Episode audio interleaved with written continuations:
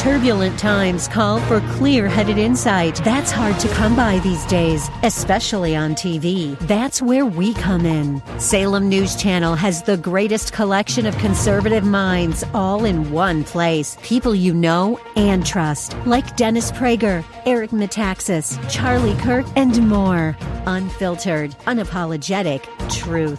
Find what you're searching for at snc.tv and on Local Now, Channel 525. You're listening to SoCal Live with Scott Furrow on 99.5 KKLA. Good afternoon, ladies and gentlemen. Welcome to hour two of Southern California Live. I am Scott Furrow. It's great to be with you today. I am your host and former goose hunter at Dodger Stadium. I don't know if you watched that game last night. If you did, maybe you haven't recovered from it yet. But uh, there was a goose that landed in right field and just sat there staring. And uh, the great part is that they didn't really stop the game right away. They just kept on playing. You know, a beach ball hits the field and the whole game comes to a stop.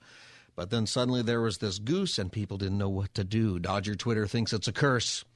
We'll see what happens. But this is the, the Southern California Live Series Dodgers and Padres, LA and San Diego. So we'll see how that turns out. Looks like we got a series going. Hey, I got a, a uh, question for you, not related to any of that.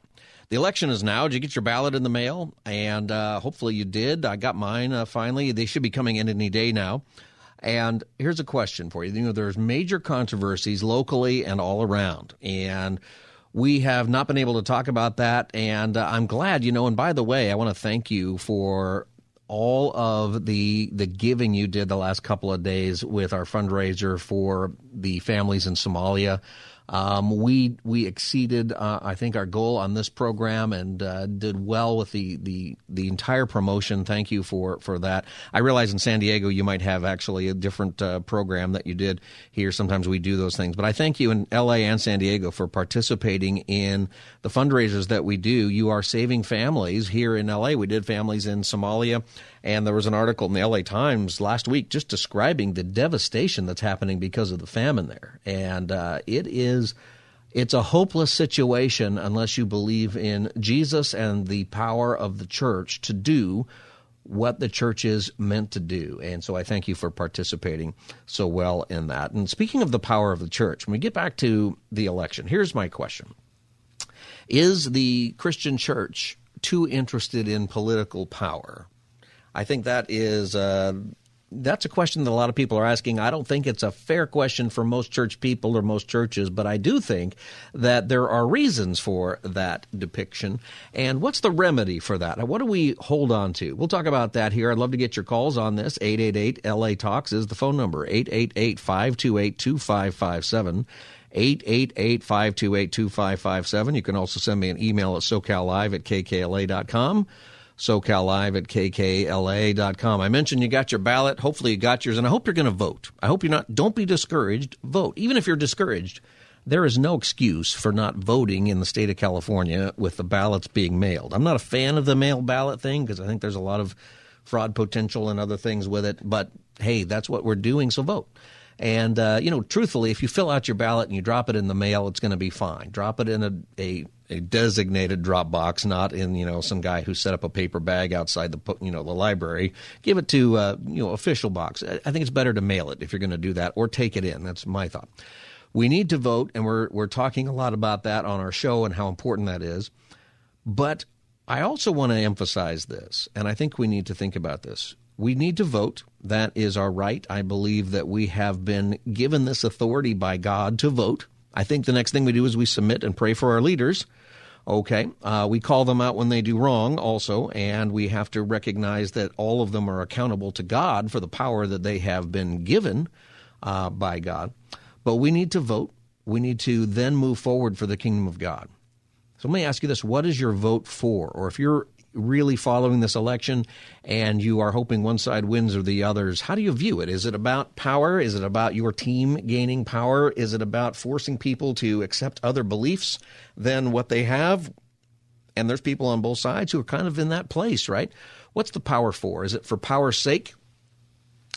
Uh, that's what I want to talk about here. 888 528 2557. And part of the antidote for that because I think when we're talking about power and we talk about elections, we get excited when our side wins, whichever side you're on, when your side wins, you get excited because I think you feel like something good is going to happen. But when you look at it from 30,000 feet, there's an awful lot of things that get promised and they don't really happen. And sometimes the promises are lies, but sometimes the promises are sincere, but they're not realistic within the political structures that are here. Okay, Philippians 3:20. I want you to put this in your mind right now. But our citizenship is in heaven, and we eagerly await a Savior from there, the Lord Jesus Christ, who, by the power that enables him to bring everything under his control, will transform our lowly bodies so that they will be like his glorious body. We have something to look forward to in the future.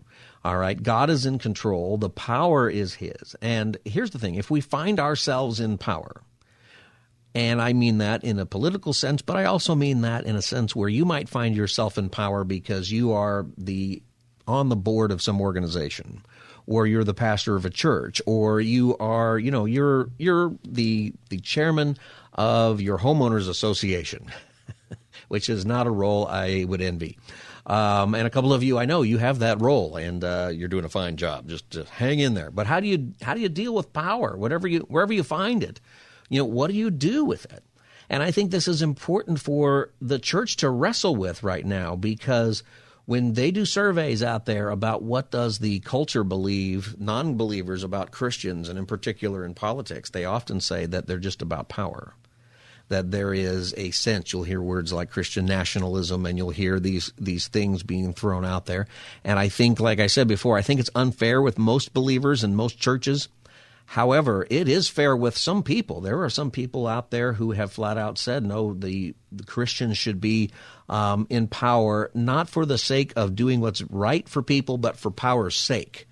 Right? There's a there's another level that some people have taken it taken it to you know, what we're seeing in Los Angeles right now, there's so much to talk about with what happened in the Los Angeles City Hall. It is a national story. So I know you're talking about it in San Diego, you're talking about it across the country, it's on all the news stations. It's still the story.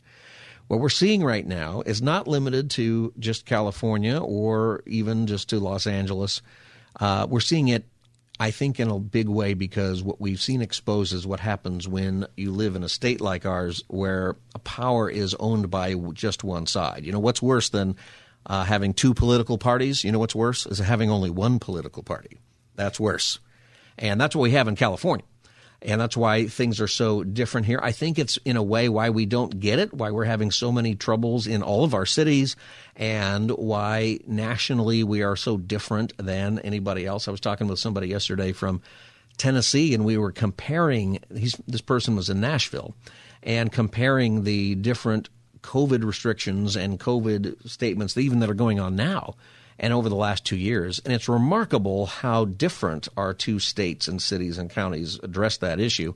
Um, and then the numbers are pretty much the same across the board, right? There, there are so many um, issues related to power in all of this.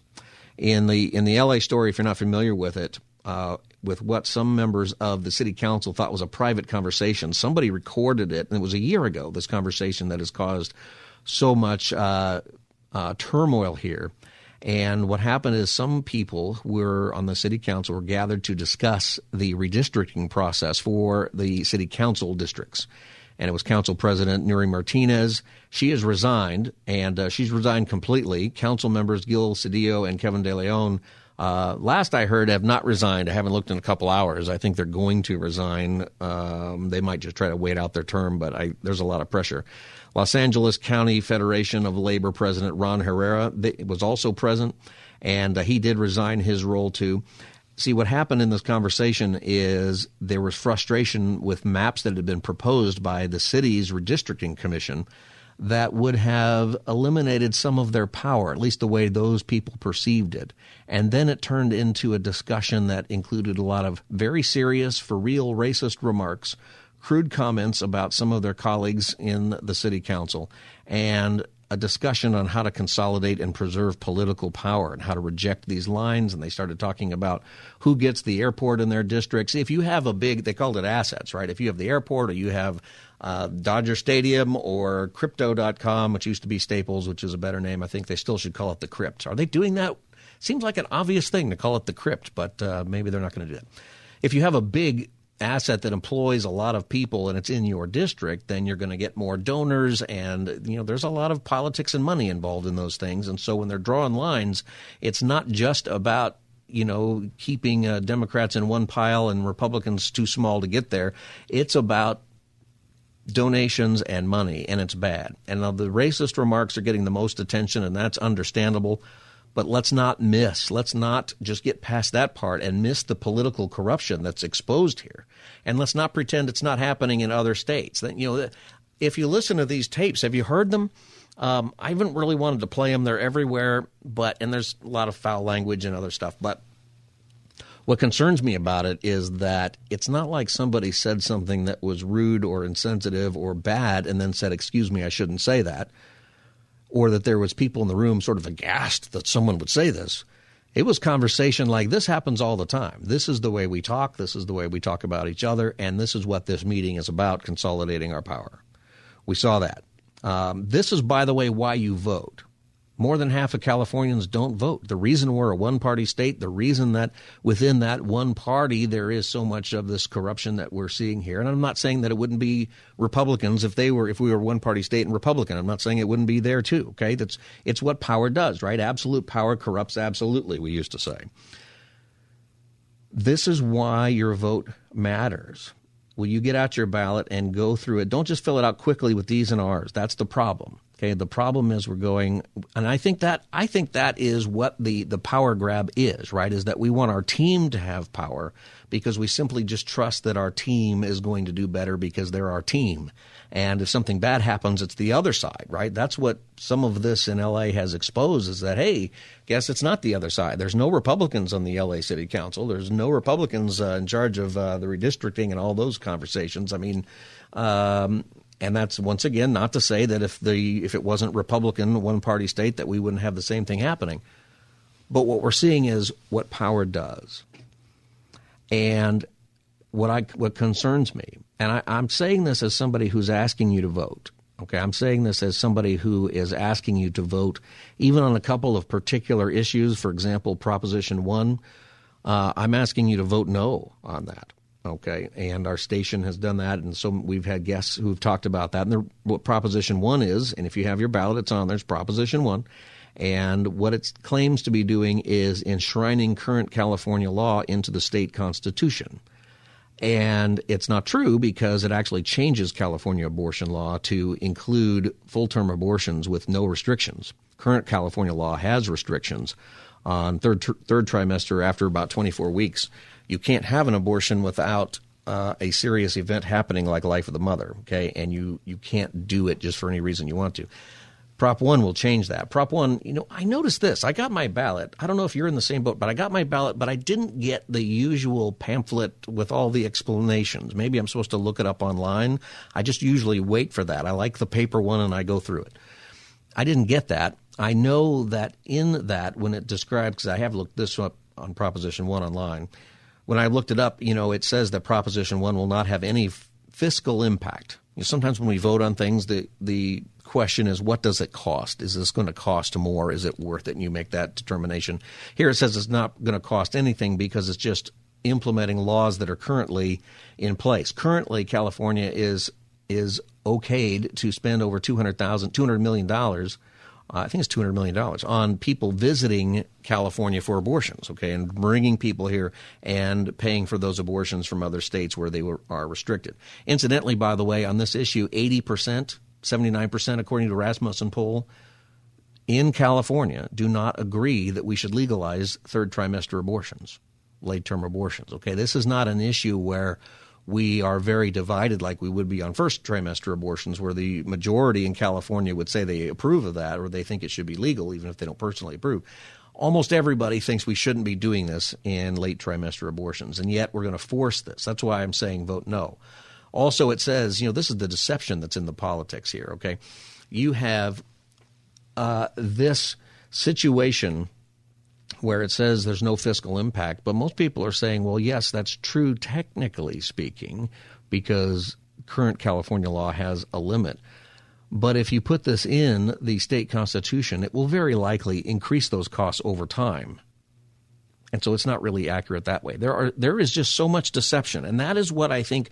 What when when we look at what's happened in L.A., when we are taking a look at this, it pulls back the curtain, doesn't it? And I hope people take a look. As ugly as it is, you know, I think that the, the power conversation, it's not always accompanied by the, the racism and the here's how we're going to divide blacks and Hispanics and Mexicans and whoever else were mentioned in all of that.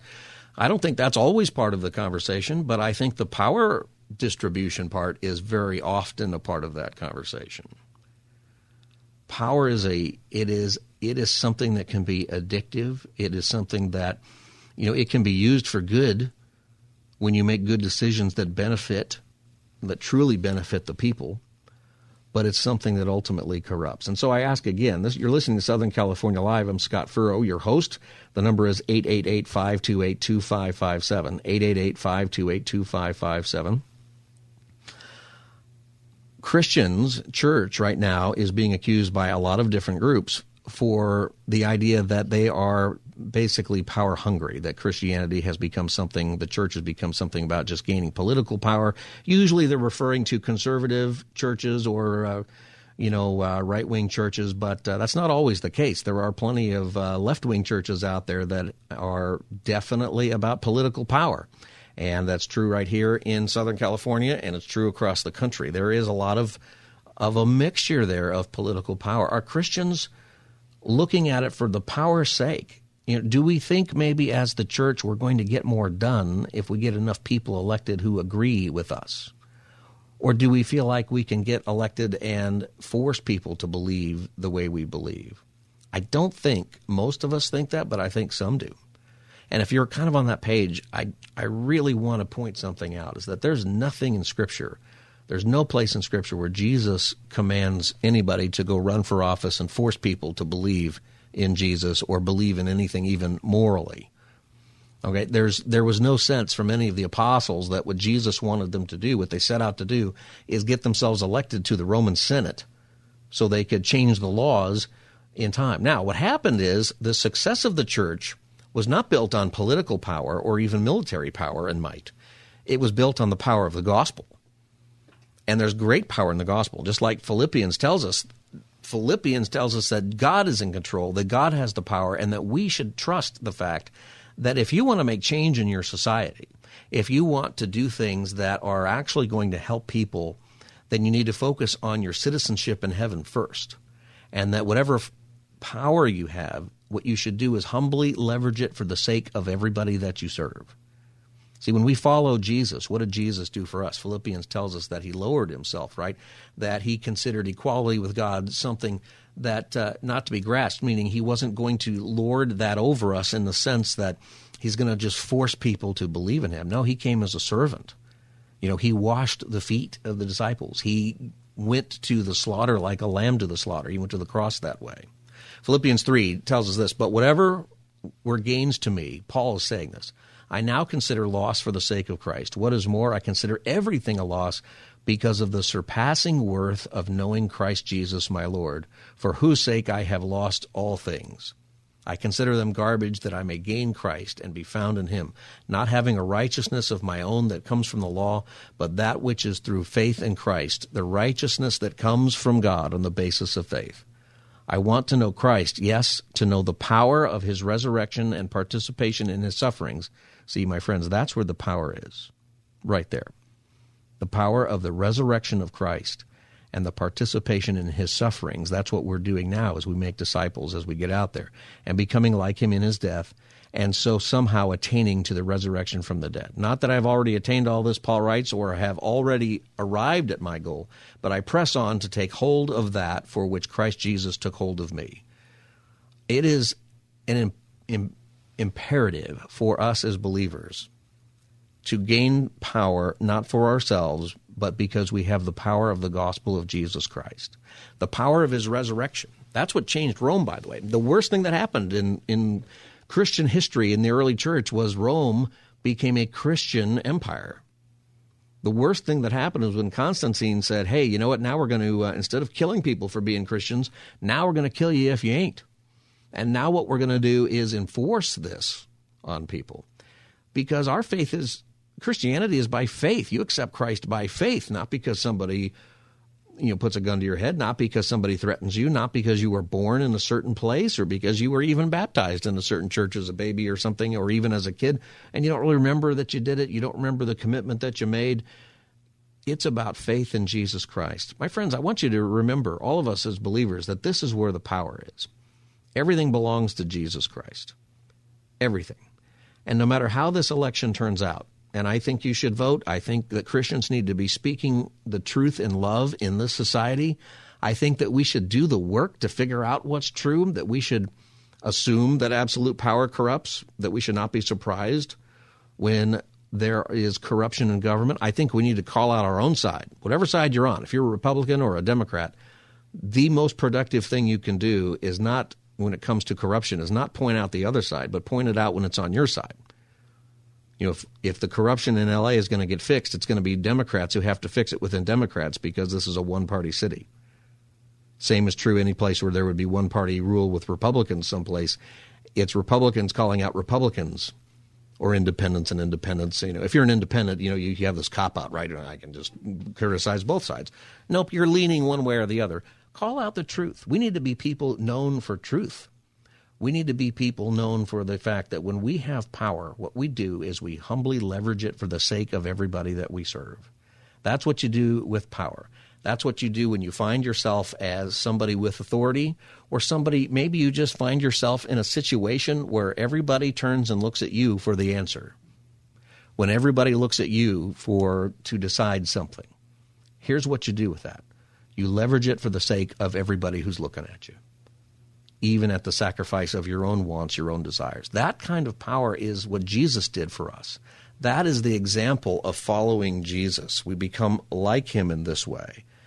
And we consider everything that we wanted or the things of this earth for loss because for the sake of Christ. That's what we are about. So, in this political season, as we think about these things, and I'm going to ask you to vote and we're going to talk about things, it's not about power for, for us or for whatever side we're on. It's about the kingdom of God. We are about the kingdom of God.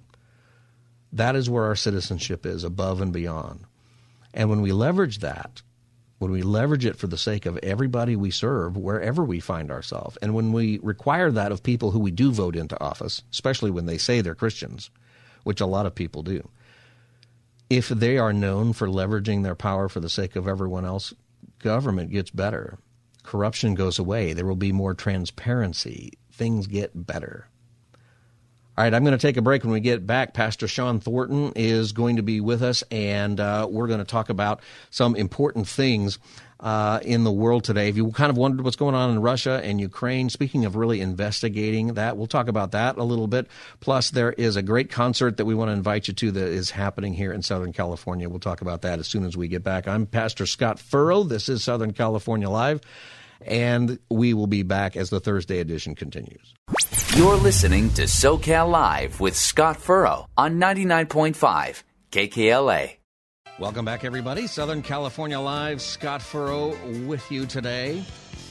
And uh, I am grateful to be joined right now by Pastor Shawn Thornton. Pastor Shawn is the pastor, the senior pastor of Calvary Community Church in Westlake Village and um, he is uh, going to be with us here. He's married. He's got three kids. Shawn, welcome to Southern California Live. Thank you so much, Scott. Good to be with you. Hey, are you a uh, Dodger fan? I'm thinking that you are. I am a Dodger fan. Uh, I came to the LA area 14 years ago and have become a Dodger fan. Uh, I grew up a Cubs fan though, so every now and then I'll, I went to Home Depot Depot a couple weeks ago, and I walked in. I didn't realize I was wearing a Dodger hat and a Cubs shirt, and the guy just looked at me and said, "Make up your mind." so I was I didn't even know what he was talking about. And finally, someone else pointed out to me, "You're wearing a Dodger hat and a Cubs shirt." So I grew up a Cubs fan, but uh, since we've been in LA, just really come to love the Dodgers and. Yeah, are you are you worried about the goose the goose that landed on the field uh, yesterday? I, I, I, I'm not too worried about the goose, but I, I heard that it was almost became like a people thought it might be a lucky charm there right at the end of the game, and I, I didn't quite catch that they were cheering as much as they were chanting "Goose." But yeah, it's amazing how uh, something like that takes a life of its own, huh? Only yeah, it does. Only in L.A. Anyway, welcome to our program, Shawn, and uh, we're really glad that you're here uh, with us. And you know, there's a lot going on in the world today, and we've been talking about, you know, on this show, we, we try to keep up with all of those things. And one of the big issues is what's happening in Russia and Ukraine. And uh, you have some partners that you work with there. What are some thoughts that you've got about that conflict going on and how it's been escalating, and how are we doing, uh, the Christians well, especially? Well, what's been really interesting on the Ukraine side, uh, I'm connected with Awana Clubs International that has a lot of partner churches on the ground there. I'm also at least familiar, and we gave some support as a church to uh, Children's Hunger Fund that has some partner churches on the ground there. And it's been amazing that a lot of churches, those we partner with directly, those at Awana and Children's Hunger Fund, a number of them in the midst of this mess have been able to continue to provide food and help and you know hope for for their communities, even in the midst of all this. I know that eastern part and the areas that Putin had a referendum, it's a lot harder to know exactly what's going on there, and for churches to be up and functioning. But in other parts of the country, in the western part, where we have some partners on the ground, um, they have taken into their own homes. At one point, one of our partners had 30 people staying at his house in the first wow. couple of weeks of the invasion. So it's been great to see the body of Christ be the body of Christ in Ukraine, even under intense pressure, and to partner with them. On the other side, um, we have some Russian friends who saw uh, the open door to the gospel and to Christianity really so wide open, you know, after the Iron Curtain fell and the mm-hmm. Soviet Union dissolved and Russia encouraged churches to thrive and plant and grow, and they thought it was all good. But in the last 22 years, Mr. Putin, during his time, has, especially in the last five to 10 years, really changed the laws so that if you're not planting, you're not you're not working in a church officially in you know Russian Orthodox or official church systems. You're trying to start a church. Uh, it can be considered terrorist activity. If you receive any money from the West, it can be seen as money laundering. So a lot of our partners have just seen their ministries um, just really devastated by the laws. And then when the invasion came, the pressure was even more uh, on churches and ministries and people trying to help. And so we've really seen our partners, both sides of this. And of course, I know my Russian friends would say the people on the Ukraine side have really had the hardest of this because that's where the bombs have been falling. Yeah. But the the openness to the gospel since the invasion has even closed more and more in Russia. And we know that there are hundreds of thousands of men who fled. Some of our friends have fled the country, and we've been trying to help them find what their next step is going to be because they never dreamed they'd have to leave their land. But it, so yeah, it's it's amazing how the gospel still goes out in the darkness. That light is still bright, and yet we ache for our partners who are under so much uh, pain and persecution. I think there's something important uh, for us to understand. For some reason, uh, there are some people um, who are suggesting that Putin is Christian and that he is promoting oh. Christianity in Russia. I keep hearing this all the time. This is so such a farce. It's, it's completely false. Yeah. Yeah. I don't know his own personal religion or or what he claims, but I don't personally see the evidence of the fruit of the spirit flowing from him or any of the things that the scriptures or even Jesus said would be the identification of a follower of Christ, but also the laws that have been put in place. For example, one of our partners was ministering to Russian orphanages, and in Russia, they don't have a foster care system like we do. So when people need to be removed from a home, like for safety or whatever, or even families just say we don't want our children anymore, they can turn them over to the government, and they end up in these orphanages. And they're all over the country, usually outside of cities. So these people will be raised there, and if they're deemed sometimes because of a cleft palate, a club, some reason, some disability, cognitive or physical, they're deemed unworthy. They don't go on to um, college or what have you. They're just dropped off in the city near the orphanages and given so much, quite a bit of money.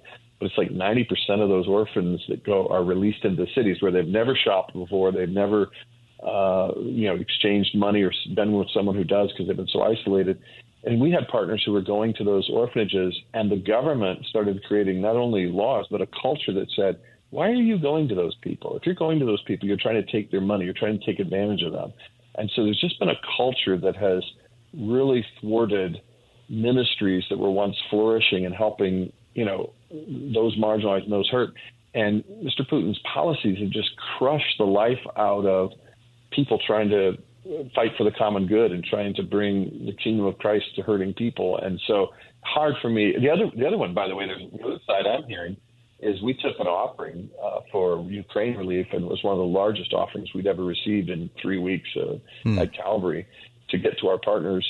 And I had a number of people, and I think they're God loving people and they had good intentions, but they'd say, I hope not one penny goes to any Russian Christian.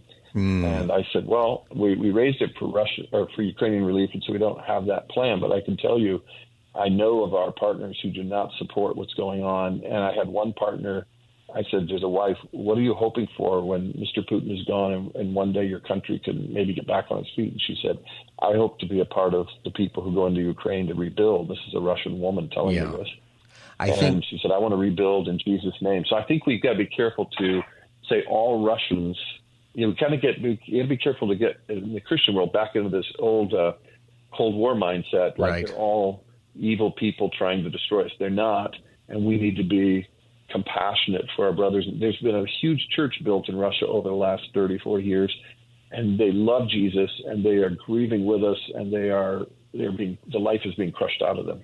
I think people forget uh, that you know the Russians are have been oppressed for decades from that yes. government, and it changed, yes. but it didn't change. Right? It changed, and in a lot of ways, it changed back it changed back. And, and my friends tell me it could be worse because before it was more like a system. You remember they had the old Politburo. That's right. You had all the structures and systems. It's become very personal. Now they have an individual who, if anybody is going to run for mayor over here, one of my, a number of my Russian friends have said, you know, the laws have been made so that everybody in the country is in violation of a law. So if you run for mayor in a local town and you say something negative about Putin, you get arrested for tax evasion because anybody who fills out their taxes, they make the forms so that you are guilty of something. Mm. And that's been used, that was used by Hitler in Germany. That's a very common dictator approach that everybody's guilty of something. So they just charge you when you become inconvenient to them rather than in a sense of justice. And so I think I hope Christians and, and as your audience hears that we need to be praying for our brothers and sisters in Christ in Russia. They're being torn apart by this. Um, one of our partners was saying, you know, they've been taking men from their workplaces because they don't want wives and children to catch iPhones, you know, dragging men off to war. Mm. And and you know, we we have to understand that that's that's that's causing a lot of our brothers and sisters in Christ to live in fear and you know they don't want to go and fight and and they don't believe in this war. And I'm not saying all Christians. I'm saying the partners I've talked with, and I think that's been a, you know, a theme I've heard from several of our partners.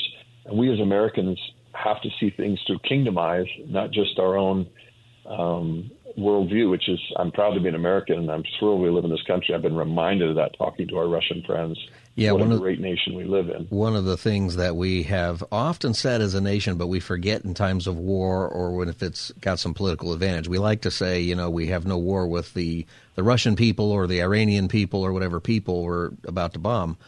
Um, we need to think about that as Christians that we don't have a war with the body of Christ that is in Russia or Ukraine or anywhere else. We're the same no, team. No, same team. And and you know, in some ways, we've had a responsibility in the West because we rushed in, properly so, when the Iron Curtain fell, and you had even like the commission, it was called, where a number of back in the early 90s, a number of ministries like Campus Crusade and others came together under this banner of commission, where there, I think there were 40 ministries that were finding ways to get families, Christian families, to go there, serve as missionaries for one year, two years. Let's get the gospel in while the doors are open. And we developed a lot of great partners and people who were teenagers then are now leading the church in their 40s and 50s. And the way the government changed the laws, part and not it's not our fault and it's not our Russian partners' fault. The government changed the laws so that now these people are um, threatened by just having a relationship with us. And so I feel some responsibility to our partners that we do what we can to pray for them, help them, do whatever we can to assist them because part of their vulnerability is just having a connection to, to America and to the West. We have one partner was investigated by the mm. FSB five or six years ago, and the only things they were investigating is, you know, why do you care about, you know, discarded orphans um, so much? That's unusual. That's not a Russian idea. That's an American idea. And just being questioned for right. what I would call the heart of God, compassion of God, not Russian or American, but uh, what what God's people should be doing. So I, I hope your listeners will have time to just pause and pray for whenever you see the news about the invasion of Ukraine, which is horrific, that they would stop and pray for the church in Russia, and I mean the, the born again believers in Russia and the born again believers in Ukraine. Um, they're trying to do their best to be light in the midst of this darkness. Yes, they are. Shawn, are you able to stay with me through a break? Yeah. All right. Sure. My guest is Pastor Shawn Thornton. He's the senior pastor of Calvary Community Church in Westlake Village. And when we get back, we'll continue talking about this. We'll talk about the church in America, maybe some things that are on your heart, Shawn. And as we talk about this, you know, what's going on in Russia, how does it even translate for us? We want to pray for them, but in our own world and the things going on, you know, what can the church do here to serve each other better? And also, you've got a concert coming up at your church. Um, uh, it is uh, We the Kingdom Live, and that's coming up this on the 16th, which is Sunday. Is that right? This is SoCal Live with Scott Furrow on 99.5 KKLA. Welcome back, everybody. Southern California Live. Scott Furrow with you. My guest is Pastor Shawn Thornton. He's the senior pastor of Calvary Community Church in Westlake Village. And uh, there will be a concert, by the way. We the Kingdom with Cory Asbury is going to be at your church, uh, Pastor, uh, on Sunday night at seven. Is that right? Yeah, they're going to be with us. It's a nationwide tour, and this is one of the we've hosted a number of bands through the years. You know, everything from MercyMe to uh, to Newsboys to you know. Uh, uh uh, the uh, trying to think of uh, casting crowns and different ones over the years. Jeremy Camp.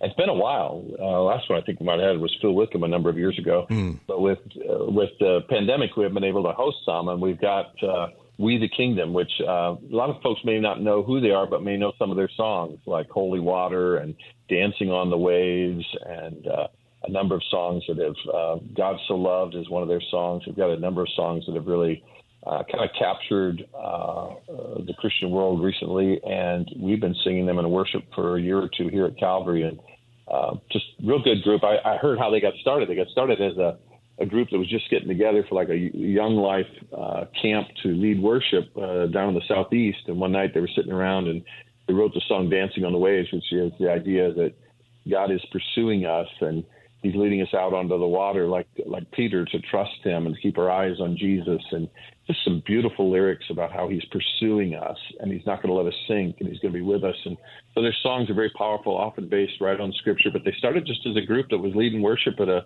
young life camp and then uh, wrote that song and they wrote some other songs and then uh, began to get some traction. And so I appreciate that we have the opportunity to have them this Sunday night at 7 and tickets are available through our website at calvarywestlake.org calvarywestlake.org. And Cory Asbury, who uh, known for singing songs like Reckless Love, and uh, he's sung Raise a, Raise a Hallelujah as well. And so there's some different voices uh, that I think will just be a blessing to folks to worship and be an energetic night. Kind of, We the Kingdom's kind of a little bit rockabilly, if I can say it that way. Right. And so it's got a unique sound that I think people who understand that will really enjoy. I'm very much looking forward to it. I think people will love it. It's a great night out also, and we need to get out and uh, and sing and have some fun, and you can do that uh, Sunday night uh, go to calvarywestlake.org and scroll down a little bit. You'll find the link to the We the Kingdom Live uh, concert. Get your tickets there. Pastor Shawn, before the break, we were talking about um, what's going on in Ukraine and Russia and, and uh, why we need to pray for our brothers and sisters in Christ. Uh, as you put them born again believers, I think a great way to look at it because there's so much confusion about what the church might be, particularly in Russia and we were, we were talking about how many how there are so many laws in Russia that Putin has put in place that are really persecuting the church. It's a mistake when people a grave mistake when people want to say that he's Christian or he's upholding Christendom or something like that because he's not uh, at all.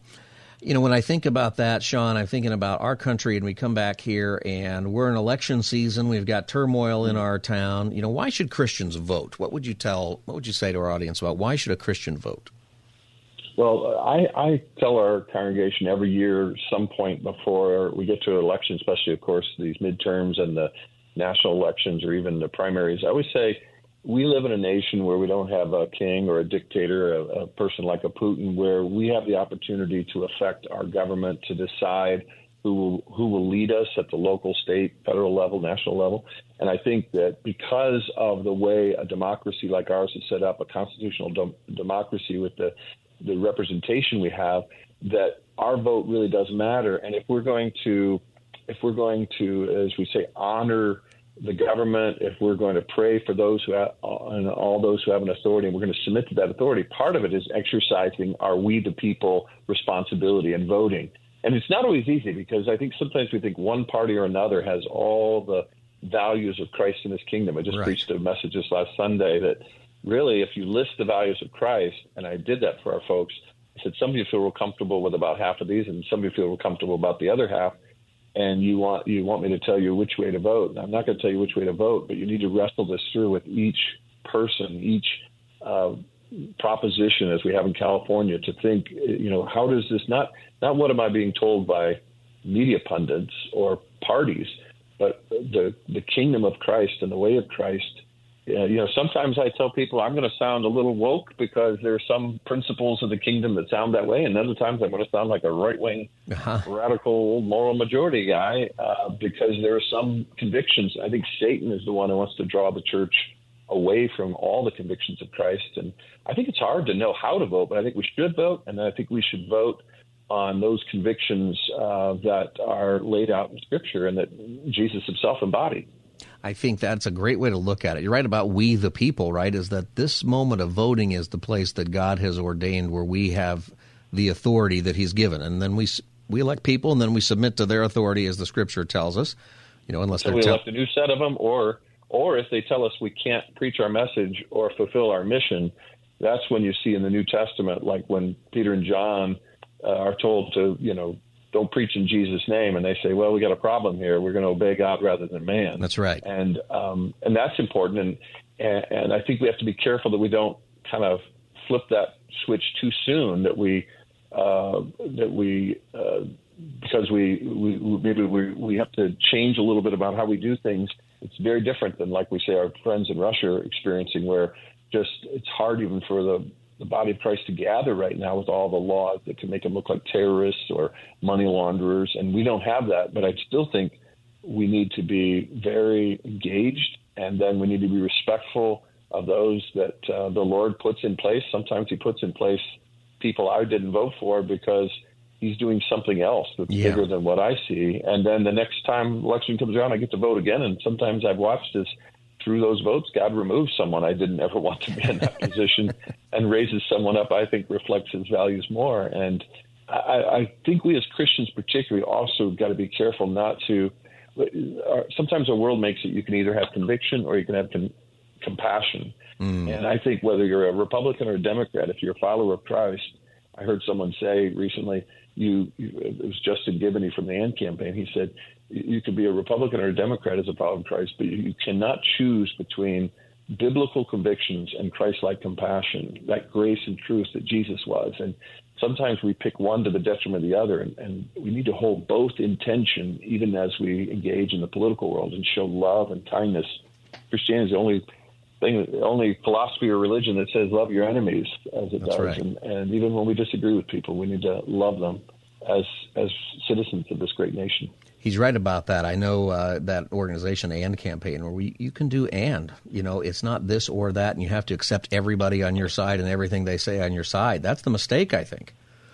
Yeah, it's it's what's dangerous is then we tell the world our kingdom is this or that. That's right. Our kingdom that we serve, our king, and sometimes we want through politics the king without the kingdom. Yes. And the only way the kingdom comes is through the king yeah. and through his his followers living out those values and voting those values and living them out isn't easy. And it's not easy. I'm not saying this is an easy time to live in America. There's such great division. Uh, but I think the church needs to be those who hold a conviction, but constantly demonstrate true compassion of Christ to even those we disagree with. You're absolutely right, Philippians 3:20, but our citizenship is in heaven and we eagerly await a savior from there not from Washington. Yep. You know, right. not, yep. not from Sacramento. Yep. yep, and not from outside either of those either. Sometimes we think the outside person is always the savior. No, it's the person who one day will return and make all things new. That's right. Pastor Shawn, thank you for being with us. Can you remind us again about the details of uh, yeah. the concert this weekend?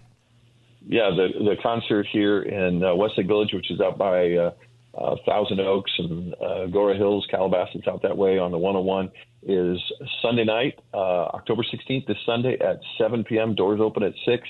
You can get tickets at calvarywestlake.org. We just happen to be hosting this. It, it's uh, going to be a great night uh, to celebrate, to have fun, and to worship our Lord together. So just go to calvarywestlake.org and join us Sunday night. All right. Pastor Shawn Thornton is the senior pastor you, of Calvary Westlake, and uh, you can go to calvarywestlake.org to learn about um, Pastor Shawn, his church, and to get tickets for We the Kingdom Live. Thank you so much for being with me, uh, Pastor Shawn. I always appreciate it. Thank you, Scott. It's, it's a pleasure all the time. All right. God bless you. Have a great evening. You too. All right, friends. And uh, once again, that website is calvarywestlake.org, We the Kingdom Live. I think, you know, with all the, the COVID and the stuff that we've been locked in, this is a great time to go to concerts. It's a great time to just go be with other believers, sing the songs, bring your friends, and hang out and do that. Friends, tomorrow we'll be on from 3 to 5 as we are each and every day in Southern California Live. We'll do some open phone Friday and uh, we'll have some fun and we'll talk about what you want to talk about. If you did not get through today, we had a couple of calls on hold for a long time. Sorry we didn't get to you today. Sometimes we just can't get there, but you can call tomorrow and ask the same question. We do that for open phone Friday. And uh, let me close. I'm going to close with a little word of prayer. We're going to pray for. Um, for our Russian and Ukrainian brothers and sisters in Christ. God, thank you for the mystery of what you're doing, even in the worst of circumstances. And we have brothers and sisters who are suffering in Russia and in Ukraine. And as a result of everything going on, we pray, Lord, that you would strengthen them, that they would be blessed by your Spirit and encouraged right now. We thank you for that. In Jesus' name, amen. Everybody, I'm Scott Furrow. This is Southern California Live. We'll see you tomorrow from 3 to 5.